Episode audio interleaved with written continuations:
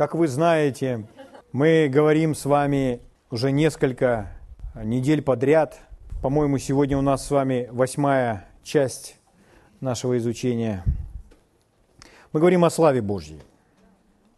И вот сегодня мы продолжим, и давайте из Библии увидим достаточно серьезные вещи, о которых учит Библия. Позвольте вам напомню кое-что.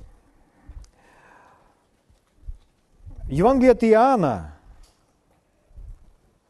в 14 главе, с 21 стиха, Иисус сказал, что кто имеет заповеди мои, хранит мои заповеди, тот действительно любит меня. Помните это место Писания, которое мы читаем всякий раз? Я прочитаю вам его в другом переводе, расширенном переводе Библии. Евангелие от Иоанна, 14 глава, 21 стих. «Тот, кто имеет мои заповеди и хранит их, тот действительно любит меня. И кто действительно любит меня, будет любим моим Отцом. Я также буду любить его, и явлю, открою, проявлю себя ему. Я позволю себе быть явно видимым для него и сделаю себя реальным для него. Слава Богу. Вот результат этого стиха. Я позволю себе быть явно видимым для него, реальным для него.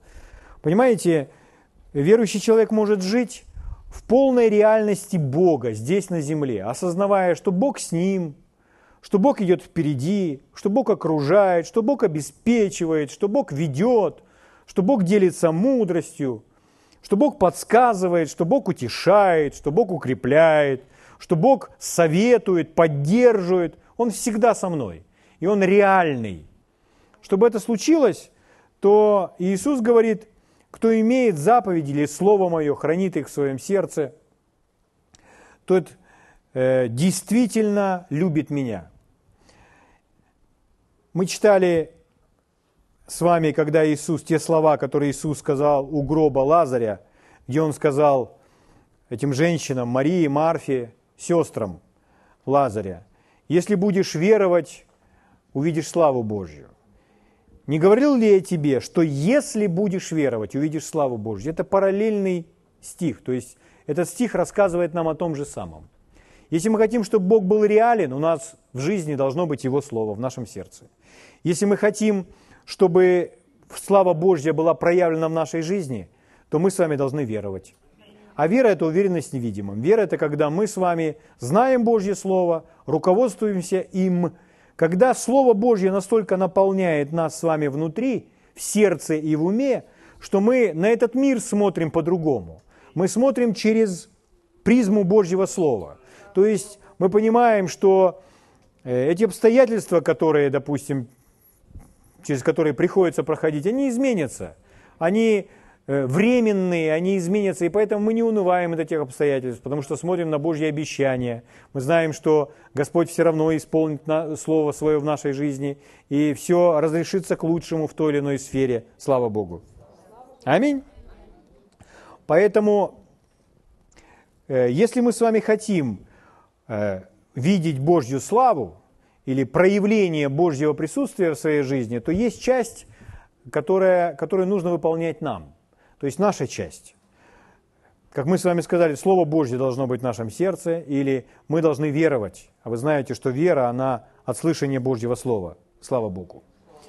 Если человек выполняет свою часть, то Господь, конечно же, выполнит в нашей жизни свою часть, Он не замедлит. Аминь. И мы с вами говорили о некоторых моментах, что должно быть э, в нашей жизни, чтобы Бог был проявлен. Какое такое слово нужно принять нам? Какова наша часть? Во что нам нужно веровать, чтобы слава Божья была проявлена?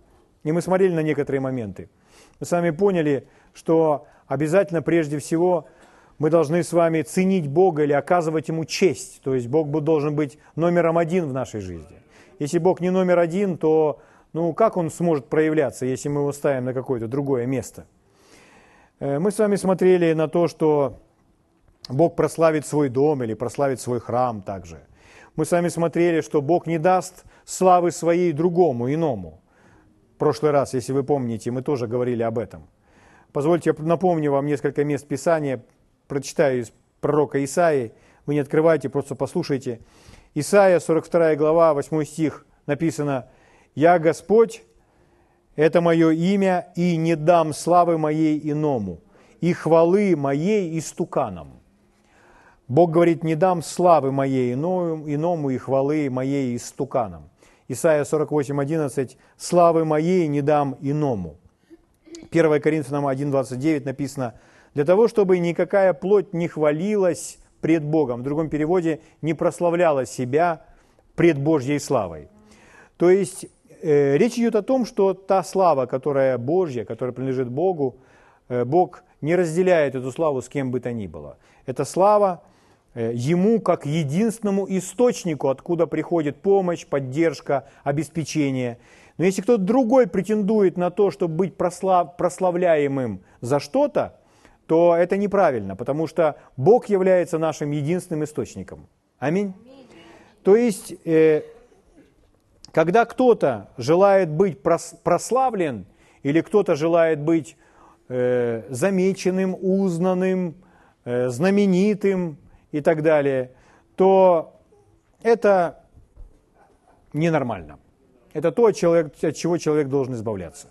Мы с вами смотрели, как э, люди во времена ну, Нового Завета, они так удивительно жили, что они брали, продавали свои имущества и приносили все в церковь. И при этом они были благословлены, у них всего было более чем достаточно. Представляете, какая благодать была на церкви? Что люди продавали свои имущества. Они продавали дачи, там, э, земли, ну, дачи это я по сегодняшним то есть какие-то другие владения, там земли свои, там другие какие-то дома, возможно. И все приносили в церковь. Представляете, какое посвящение? Какое, какое пробуждение, слава Богу. И они делали это, потому что они служили Богу. Но не все так делали. Были другие. Вы знаете историю той супружеской пары, которая продала свое имущество и часть денег принесла.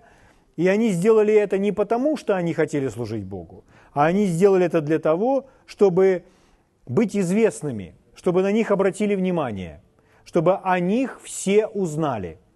Так вот, Господь говорит нам, что Он не даст славы своей иному. То есть человек не, не должен искать этой славы, быть прославленным славой человеческой.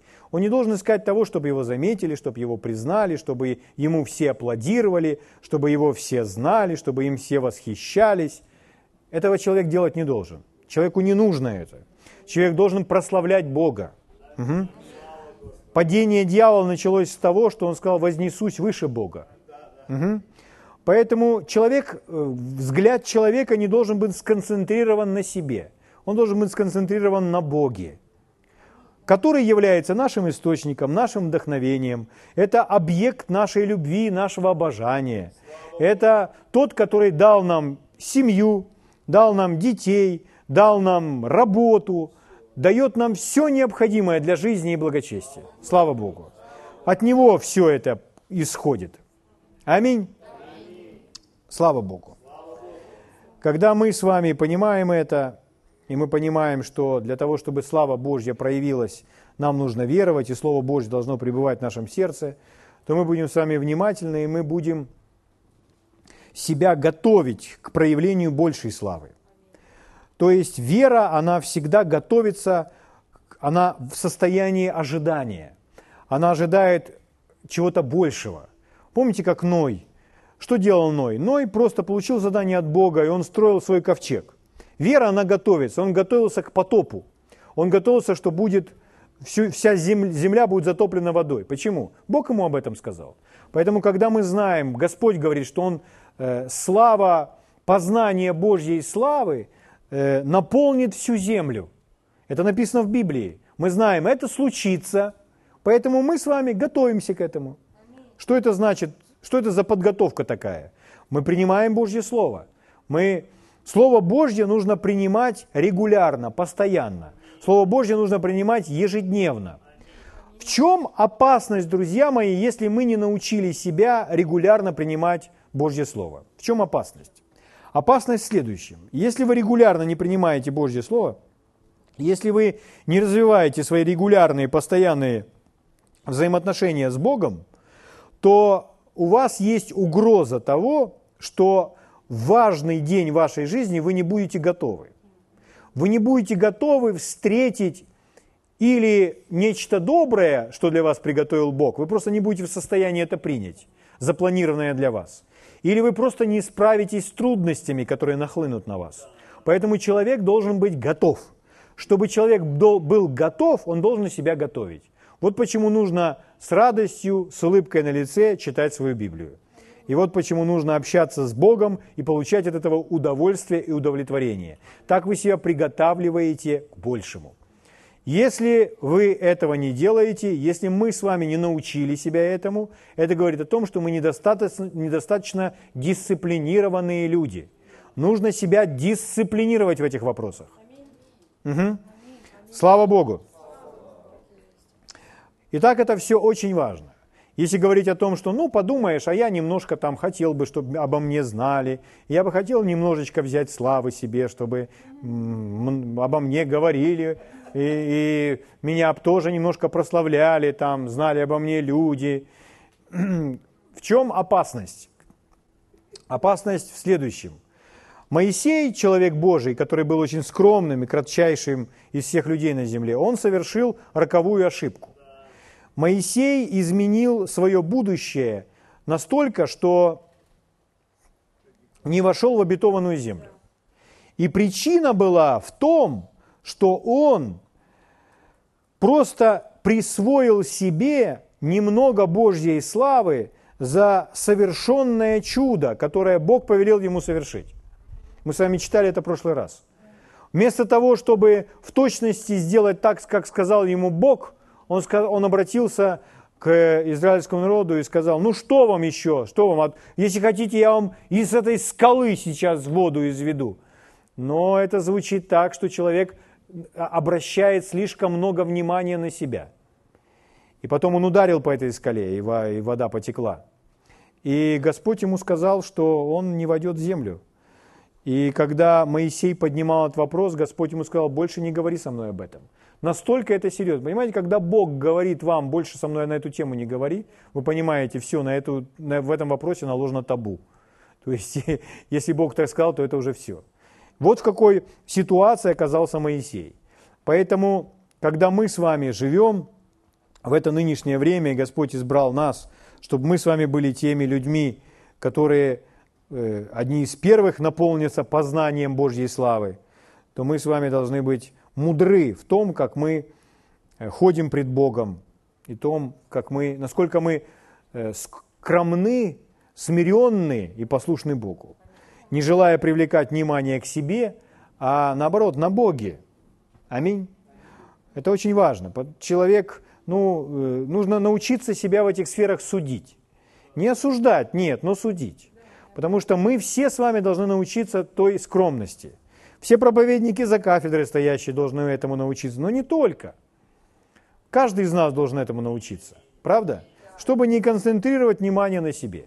Так, если человек пришел в церковь, он даже не запомнил имени того проповедника, не заметил его лица и в чем этот проповедник был одет. Но все, что он осознал, Бог был в том собрании. Аминь. А если у нас есть все, но нет Бога, ну скажите, зачем тогда такое собрание? Я бы не ходил на такое собрание. Ведь нам же нужен Бог, правда? Слава Богу.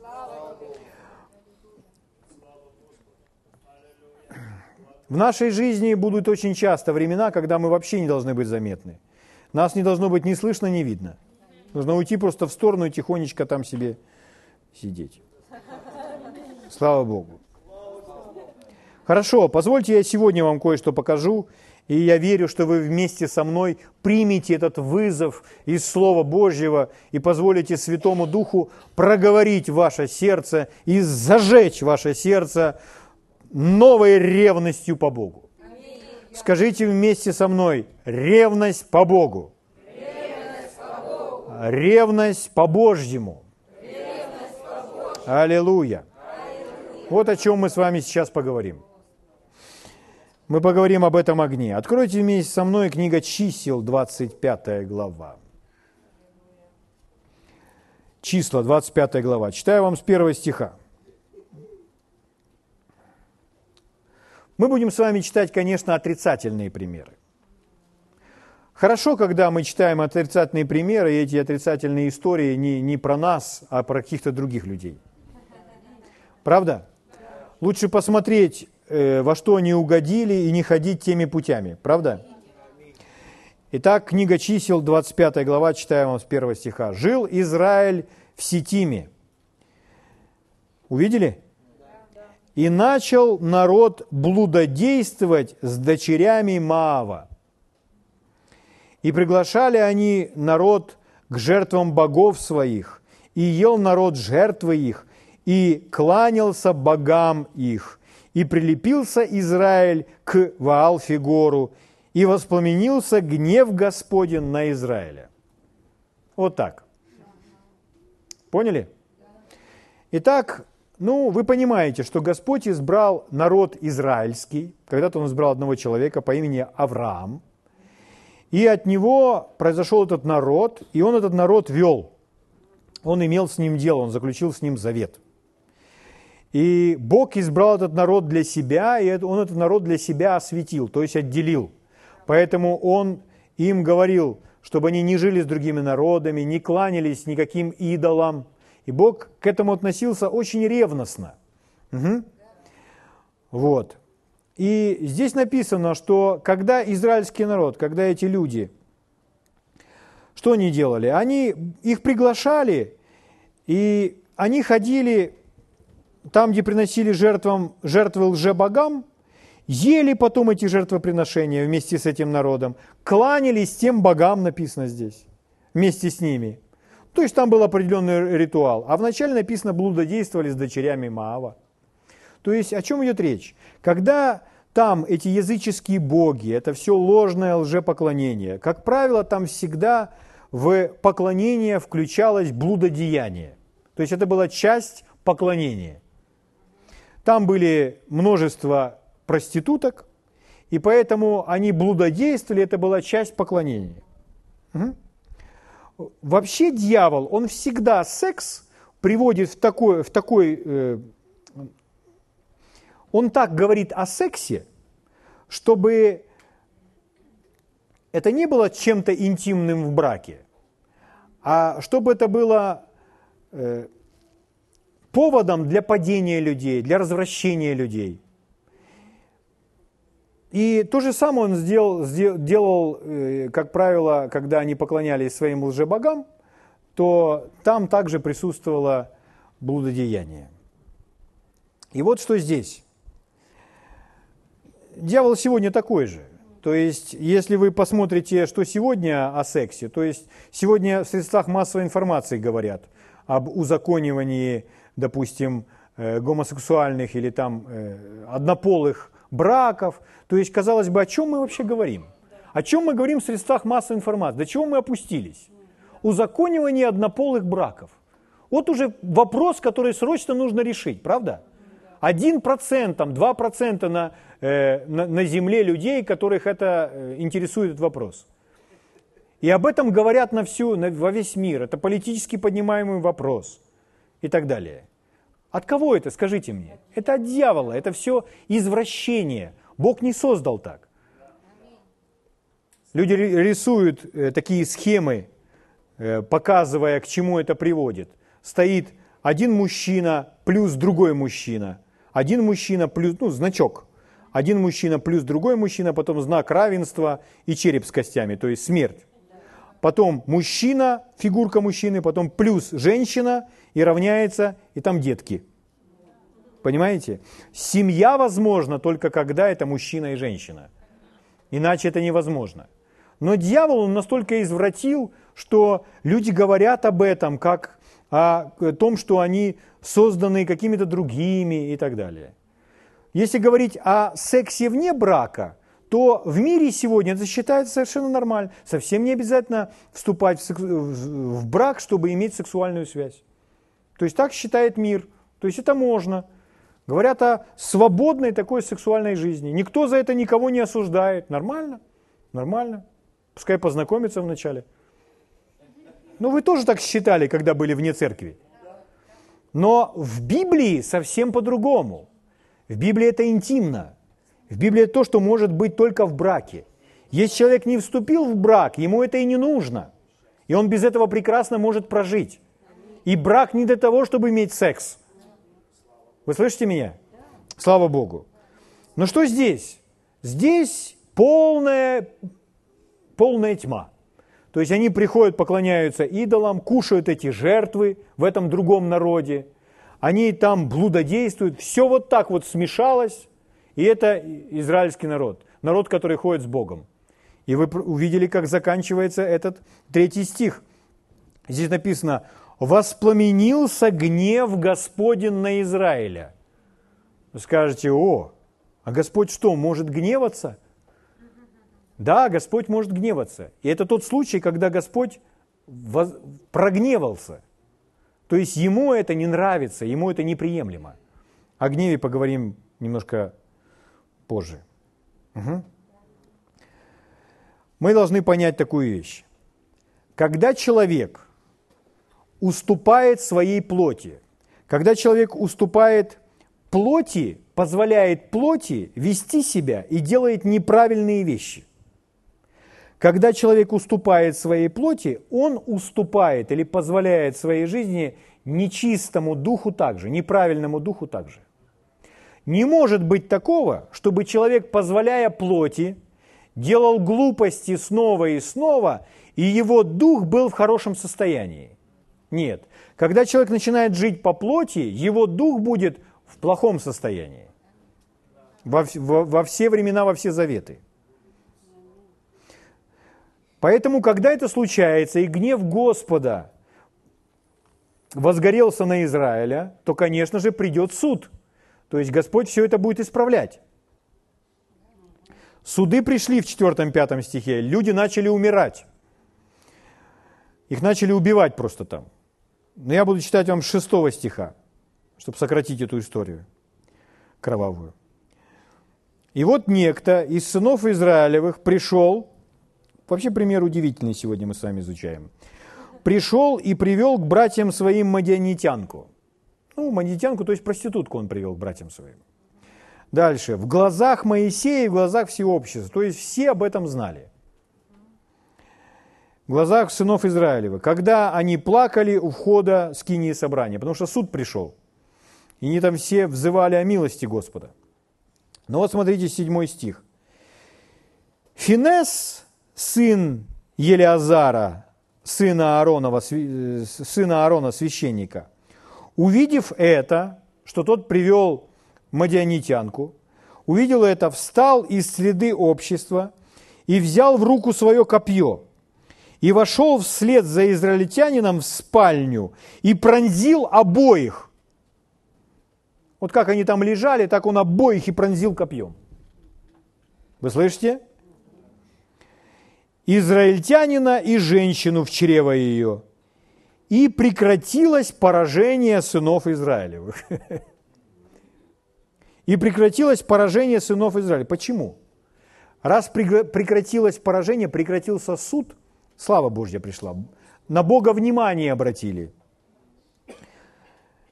Девятый стих. Умерших же от поражения было 24 тысячи. Дальше. «И сказал Господь Моисею, говоря, Финес, сын Елиазара, сына Ааронова, священника, отвратил, смотрите, как написано, ярость мою». То есть Бог был в гневе, Бог был в ярости. «Ярость мою от сынов Израилевых, возревновав по мне среди их, и я не истребил сынов Израилевых в ревности моей, Бог тоже ревнует, ревностен. Посему скажи, вот я даю ему мой завет мира. Ну, это завет в те времена. Мы знаем, что мы имеем Новый Завет. В Новом Завете написано, что наша брань не против плоти и крови, то есть нам никого копьем протыкать сегодня не нужно. Слава Богу, мы в другие времена живем. Наша борьба сегодня в том, что мы несем Слово, чтобы люди рождались свыше – Итак, мы освобождаем узников от оков. Правда? Но мы понимаем, что даже в то время, даже вот в это время, в то далекое время, Бог, который имеет дело сегодня с нами, Он тот же, Он не изменился. И нам интересно, а что такое привлекло Божье внимание, что Богу так понравилось в этом человеке, что Бог отвратил свой гнев? Но ответ прямо в этом стихе. Написано, этот человек возревновал по мне. То есть из-за того, что этот человек возревновал по Богу, это и привлекло божественное внимание. Угу. Вы слышите? Что это такое, что он возревновал? А этот человек не был равнодушным. Он не был тем, который, который сторонится существующей проблеме, которому все равно, для которого Божье, оно, оно важное, оно, оно, оно на важном месте. И он не говорит так, да, подумаешь, ничего, ну, нормально. То есть, да, пойдет, пускай так будет. Это человек, который э, не, не решил соглашаться вот со всеми этими обстоятельствами и с той тьмой, которая приходит, наполняет весь Израиль, и что люди опускаются так низко. То есть нет, он не желал с этим соглашаться. У него в сердце горит огонь. Он, он не готов плыть по этому течению. Он идет против течения. Он не согласен. У него в сердце пылает ревность. Вот это Богу и понравилось. Вы слышите? То есть не просто ревность, что человек ходит со всеми спорит, нет. А ревность по Богу, ревность по исполнению воли Божьей. Аминь. Аминь. Слава Богу. Мы все с вами должны ревновать по Богу. Это значит, э, ревновать по Богу, это значит э, Божье превозносить высоко, считать его таким высоким – уделять ему все внимание, все силы, отдать этому всю свою жизнь. Это значит ревновать по Богу. Угу. Слава Богу. Но здесь написано, что Бог, Он прогневался, Он в ярости, что Он ревновал. Он ревнует по этим людям, а люди должны ревновать по Богу. Угу. То есть Он горячо любит людей, Он желает, чтобы они горячо любили Его в свою очередь. Иногда люди думают, что Бог, Он не испытывает никаких эмоций. То есть Бог, Он без эмоций. Глядя на эти все старые картинки, где Бог, Он очень старый. Старый-старый. Знаете, что Бог молодой? Бог молодой, слава Богу. Он полон энергии, полон жизни. И у него есть множество эмоций. Почему? Потому что Бог точности такой же, как и мы. Нет таких эмоций у нас, которых бы не было у Бога, потому что Бог создал нас с эмоциями. И эти эмоции, эти все внутренние чувства, они от Бога. Но Бог, э, Бог имеет не бесконтрольные эмоции. Бог имеет не бесконтрольный гнев, что вот гнев в Боге возгорелся, и он по, понесло Бога э, этим гневом, и он делает что-то. Нет. Бог имея гнев, он не управляем им. Если бы он был им управляем, он бы нам сказал, управляйтесь подобно мне гневом. Но Библия нам говорит, говорит гневаясь, не согрешайте. То есть для некоторых людей это нужно откровение получить, что иметь эмоции разные не является грехом. Вы все еще не раз в своей жизни будете гневаться. То есть на этой земле будет что-то, что будет вас гневить будет вас раздражать. Вы слышите? Это не значит, что если вы испытываете эти эмоции, что вам что-то не нравится, вы с чем-то не согласны, это вызывает вас гнев. Это не значит, что с вами что-то не так. С вами все хорошо. Вы так созданы. И Бога гневило то, что делали, делал Израиль. Смотреть с небес на то, что они творят, имея живого Бога, как не прогневаешься? Да? Поэтому э, иметь эмоции и испытывать гнев – это для нас с вами естественно, потому что мы были с вами сотворены так. Но Библия говорит, гневаясь, не согрешайте. То есть этот гнев не должен нами управлять. Когда мы с вами на поводу гнева принимаем решение, начинаем что-то делать, это уже другая история, это неправильно. Мы должны быть с вами ведомы гневом или эмоциями. Угу. Так ведь? И Бог не ведом гневом, нет. Суд пришел, потому что те пожали свою жатву. Но это все Бога гневило. Но Бог, Он хоть и гневается, но Он долготерпелив. Библия говорит, чтобы мы были медленны на гнев и медленны на слова. Раз медленный на гнев, значит самый медленный на гнев. Знаете кто? Бог. Бог самый, Он медленно-медленно гневается. Поэтому он на них смотрел, и вот это он медленно разгневался. Слава Богу. Итак, испытывать гнев или другие эмоции не значит грешить. Когда вы испытываете эти чувства, это не значит вы грешите. Пойти на поводу этих отрицательных каких-то эмоций и начать принимать неправильные решения, вот это уже неправильно. Мы должны контролировать свои эмоции. Потому что если мы не будем их контролировать, нам будет, э, нам будет э, очень часто хотеться даже, может быть, кого-то ударить. Но нам же не нужно это делать. Аминь. Слава Богу. Будем как Бог, медленный на гнев. Поверните своему соседу, скажите, будь медленный на гнев. Но, понимаете, Бог же не только гневается, Он также умеет еще и радоваться. Бог умеет радоваться, Бог, Бог смеется, Бог поет, слава Богу. Бог поет песни от удовольствия, слава Богу. Хорошо, давайте посмотрим удивительный пример э, на Иисуса посмотрим. Мы с вами говорим о ревности по Богу. Смотрите, что делает ревность по Богу. Евангелие от Иоанна, 2 глава, 13 стих читаю. Это известнейшая история, когда Иисус пришел в храм и там порядки наводил. Знаете эту историю? Давайте прочитаем ее вместе. Евангелие от Иоанна, 2 глава, 13 стих. «Приближалась Пасха Иудейская. Иисус пришел в Иерусалим». 14 стих. «И нашел, что в храме продавали волов, овец, голубей и сидели миновщики денег». И смотрите, что делает Иисус. Сделав бич из веревок, Иисус берет, связывает несколько веревок, выгнал из храма всех. То есть Иисус ходил и размахивал этим бичом. Разогнал тот скот, также овец и волов, и деньги у минощиков рассыпал. Он взял их деньги и просто рассыпал.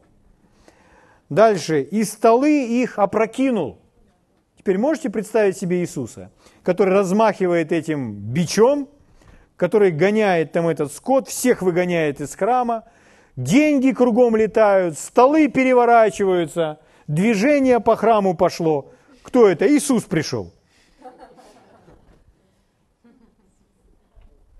Представляете такую себе картину? Ну, вы в кино видели, поэтому вы представляете. Но нам нужно понять, потому что Иисус во всем является нашим примером. И нам нужно разобраться. Я вам задам вопрос такой. Скажите, Иисус контролировал свою плоть, свои эмоции? Ответ такой – всегда. То есть Иисус всегда контролировал. Э, как вы думаете, это был единственный день, когда там они продавали что-то в храме? То есть Иисус видел это раньше. Он уже это видел – когда он видел это раньше, скажите, это вызывало у него гнев и раздражение? Конечно. Но мы не видим, чтобы он что-то с этим делал.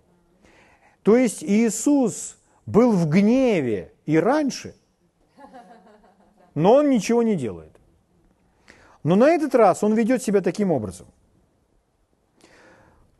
Вы не станете оспаривать, что Иисус в этот день был ведом Духом Святым что Иисус получил руководство от Отца разобраться со всем этим, показать, кто есть в доме хозяина, для чего это все предназначено. Аминь. Итак, все предыдущие дни, сколько Иисус был в храме, Он был раздражаем, Он был в ярости, Он был в гневе, но Он все это контролировал, то есть мы даже не наблюдаем, Он даже никому ничего не говорил там. Это все было у Него внутри. Так ведь? А здесь он размахивает бичом, все вокруг летает, столы переворачиваются, деньги кругом, все, скот выбегает и так далее. Все Иисус приводит в порядок. Смотрите 16 стих. «Сказал продающим голубей, возьмите это отсюда, и, вот слова Иисуса, дома отца моего не делайте домом торговли». Слышите? Дальше. При всем ученики его вспомнили. Когда ученики увидели эту картину, когда они понаблюдали за всем, что происходит, они вспомнили место Писания. Ученики его вспомнили, что написано «Ревность по доме твоем снедает меня». Итак, человек, который ревностный по Дому Божьему, это человек неравнодушный. Это не пассивный человек. Это человек, стремящийся к тому, чтобы служить Богу. Это стрем, человек, стремящийся к чистоте, к святости. Вы слышите? Слава Богу. Поэтому Иисус так ревностно отнесся ко всему тому, что происходит в храме. И когда он получил руководство от Отца, он разобрался с этим вот таким вот образом. Он все это попереворачивал и сказал, этому всему здесь не место. Когда мы читаем Матфея, то Матфей пишет, параллельное место, параллельная история. Он говорит, Иисус цитирует, говорил им, написано, дом мой домом молитвы наречется, а вы сделали его вертепом разбойником. Что это такое? Это дом молитвы. Дом молитвы для чего? Для того, чтобы люди приходили в дом молитвы и разговаривали там с Богом.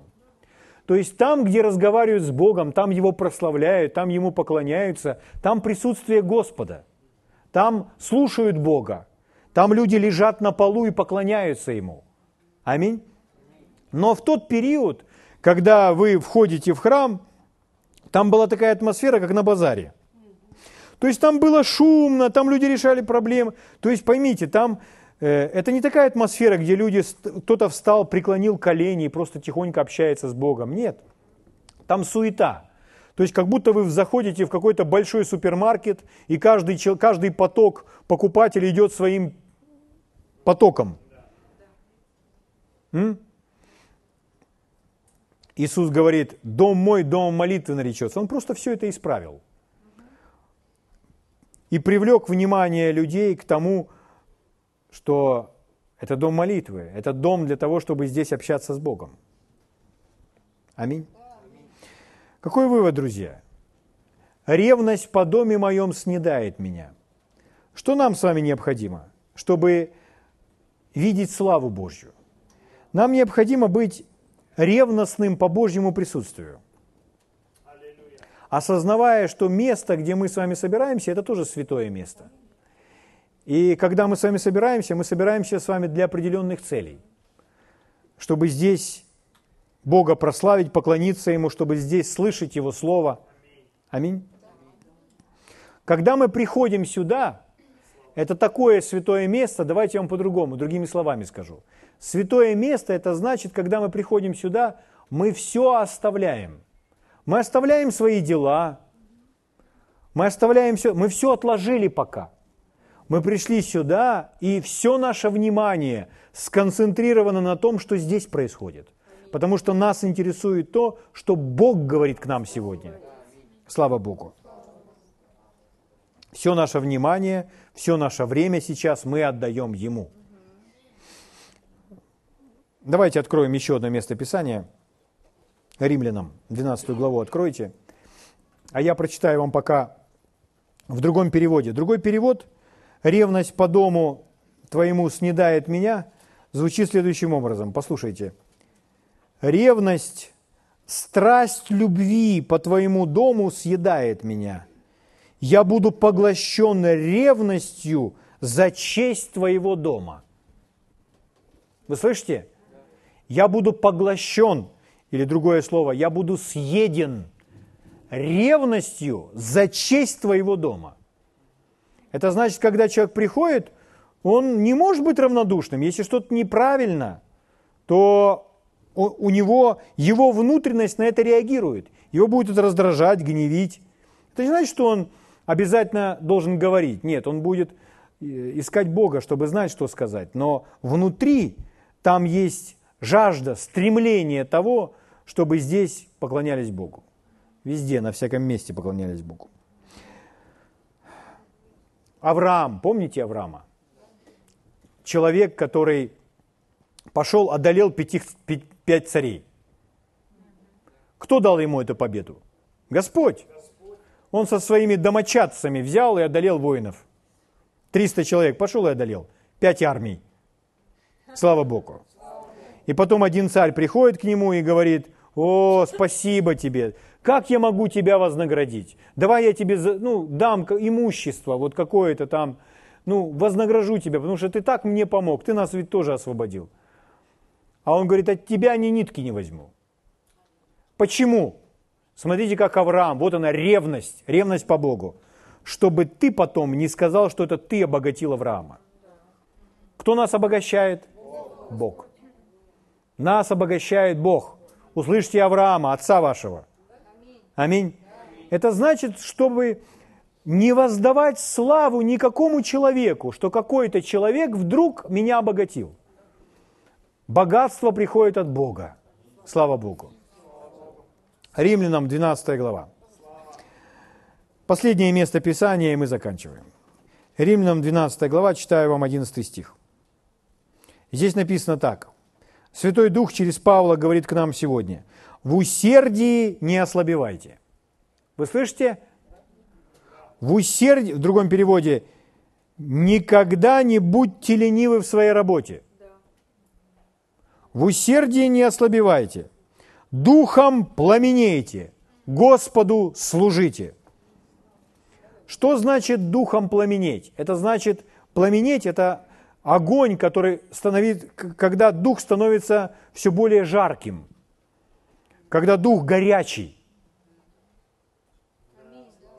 Это ревность по дому, ревность по Богу. Еще раз, в усердии не ослабевайте, духом пламенейте, Господу служите. Пламенейте, будьте горячими, будьте ревностными. Зачем? Чтобы видеть Божью славу. У Израиля началась проблема. Они начали пренебрегать Божьим домом. Они начали пренебрегать своим заветом. И что они? Они смешались с языческими народами. И языческие обычаи вошли в их среду настолько, что они начали поклоняться идолам, что они начали кушать во время места поклонения идоложертвенное. То есть они полностью восприняли ту культуру, языческую, в которой они находились. Что это такое? Они просто не считали это важным. Они просто утратили свой огонь.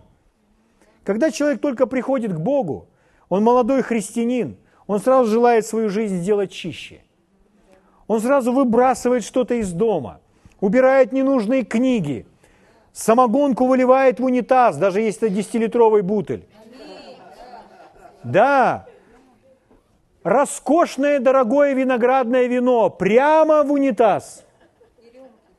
Рюмки в мусор хрустальные. Почему? Ему это все не нужно. Он желает очиститься.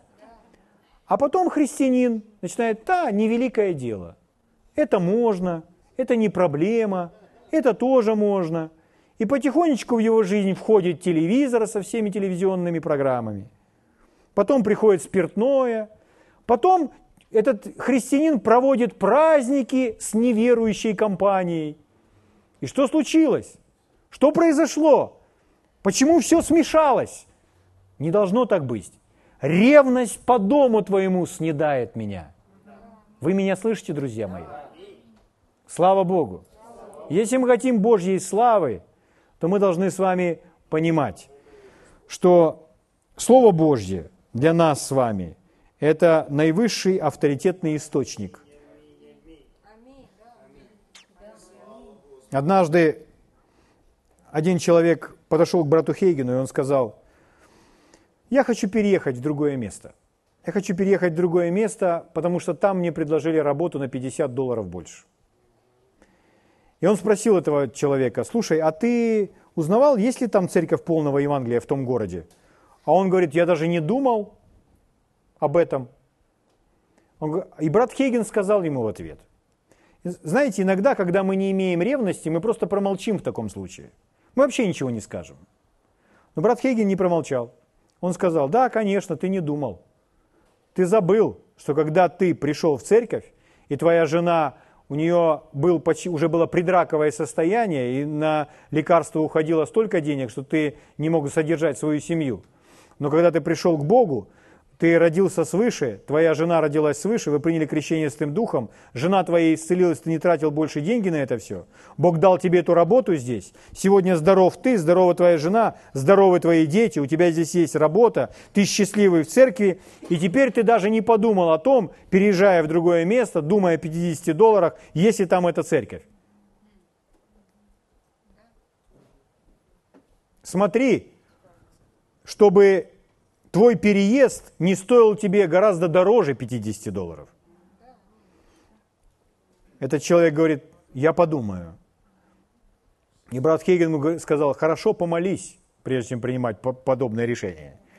Этот человек пошел, поразмышлял, посоветовался со своей женой, и потом он сказал, мы решили никуда не переезжать, потому что мы поняли, что быть в церкви э, и все, что мы приобрели в Боге, то, от чего Господь нас избавил, это дороже любых появившихся возможностей, которые приходят в нашу жизнь. Это дороже. Поэтому еще раз вам хочу сказать, Дух Святой через Павла говорит, в усердии не ослабевайте, Духом пламенейте, Господу служите. Аминь. Слава Богу. Давайте встанем на наши ноги и поблагодарим Господа.